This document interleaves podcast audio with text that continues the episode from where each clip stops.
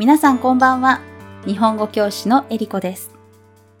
このポッドキャストでは、日本語学習者の方、そして日本語ネイティブの方に、日本語って面白い、日本語って不思議、そしてなるほどと思ってもらえるような内容をお届けしたいと思っています。さて、皆さんは今までに何回引っ越ししたことがありますか？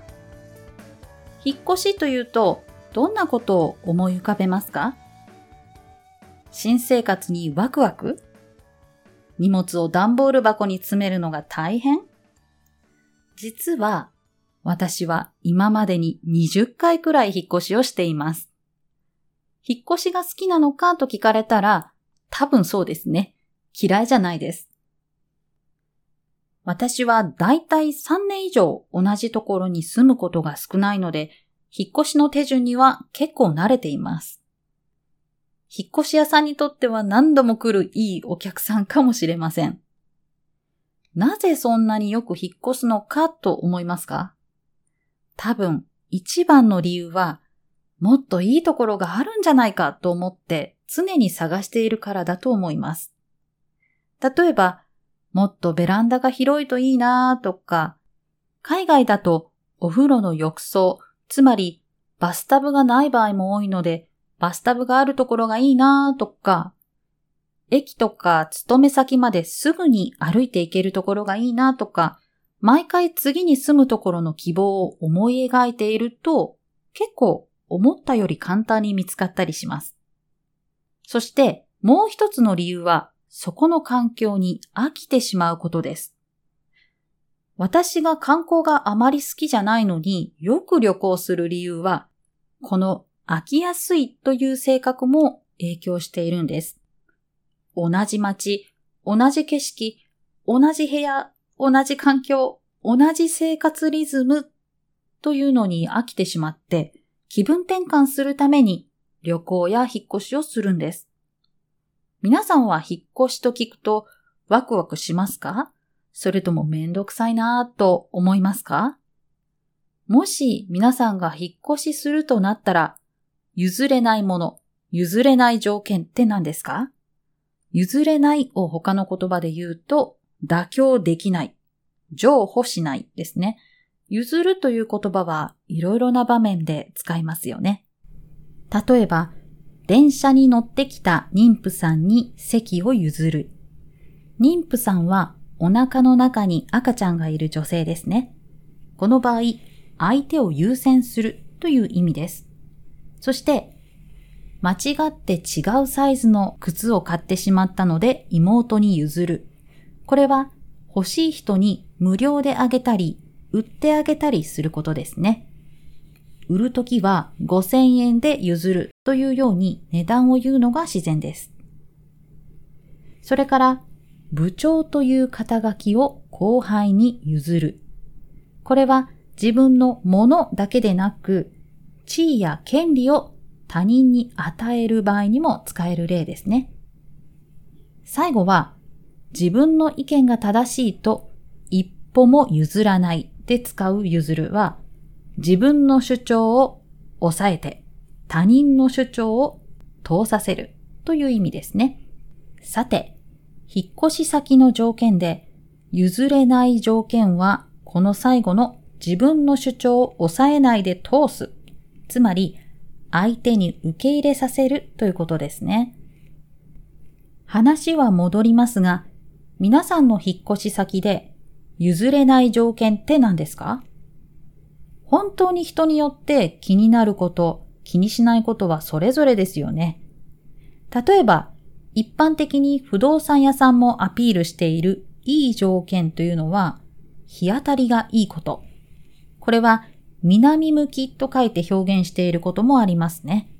お部屋の南側に窓があるので、一日中明るいということがわかります。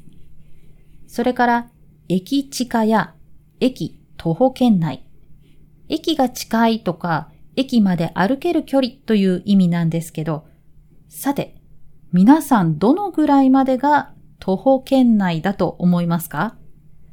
大体不動産屋さんの広告を見ていると、800メートルから1200メートル、つまり 1.2km までの距離を歩ける距離としているようです。時間にすると20分以内のようですね。これは不動産屋さんが使っている計算方法で、80メートルを1分で歩くと想定しています。結構足が長くて、早く歩く人の速度ですね。それから、水回りが綺麗だということ。水回りというのは、家の中で水を使う場所のことです。例えば、お風呂場やトイレ、洗面所、キッチンなどです。あと、もちろん大切なのは広さや間取りですね。間取りはお部屋のレイアウトのことです。例えば、寝室が2つに、リビングとダイニングとキッチンがある家だと、2L、D、K と表示されています。あと、主に学生さんや一人暮らしの人が住む一部屋だけの場合は、ワンルームといって 1R と表示されていることもあります。イメージは日本のビジネスホテルみたいな感じですね。あとは部屋をすっきり見せるために必要な収納です。最近はウォークインクローゼットのような広めのクローゼットが人気ですね。そして畳のお部屋のような和室には押し入れがありますね。押し入れというのは布団や着るもの、荷物などを入れる襖の扉で仕切られた空間です。アニメのドラえもんを見たことがある人は、あ、ドラえもんが寝る場所だと思うかもしれませんね。ちなみに私の譲れない条件は、まず日当たりがいいこと。ガーデニングが好きなのでバルコニーが広いこと。そしてお風呂が大好きなのでお風呂が綺麗なこと。最後は友達を呼んで一緒にご飯を食べたりお茶をしたりするのが好きなのでダイニングキッチンが広いことでしょうか？皆さんはどうですか？今住んでいるところを選んだ理由は何でしたか？さて、今回は引っ越しの話、そして家についてのお話をしたんですが、その理由は私がもうすぐ引っ越しをするからなんです。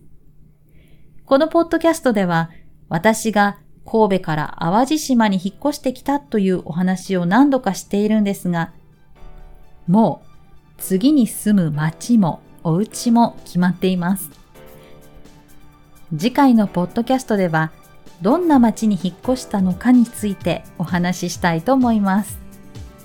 皆さんからのメッセージや感想もお待ちしています。